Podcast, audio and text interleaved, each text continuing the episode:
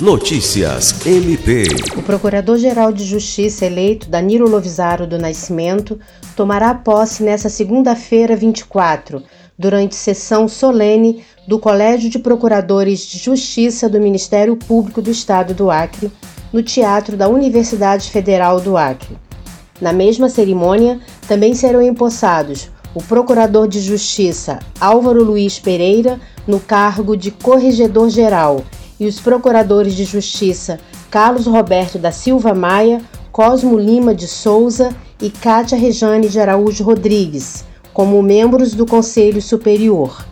Em razão do aumento de casos de Covid-19 e de influenza, a solenidade terá restrição de público, podendo ser acompanhada ao vivo pelo canal do MPAC no YouTube, às 18h30. Lucimar Gomes, para a Agência de Notícias do Ministério Público do Estado do Acre.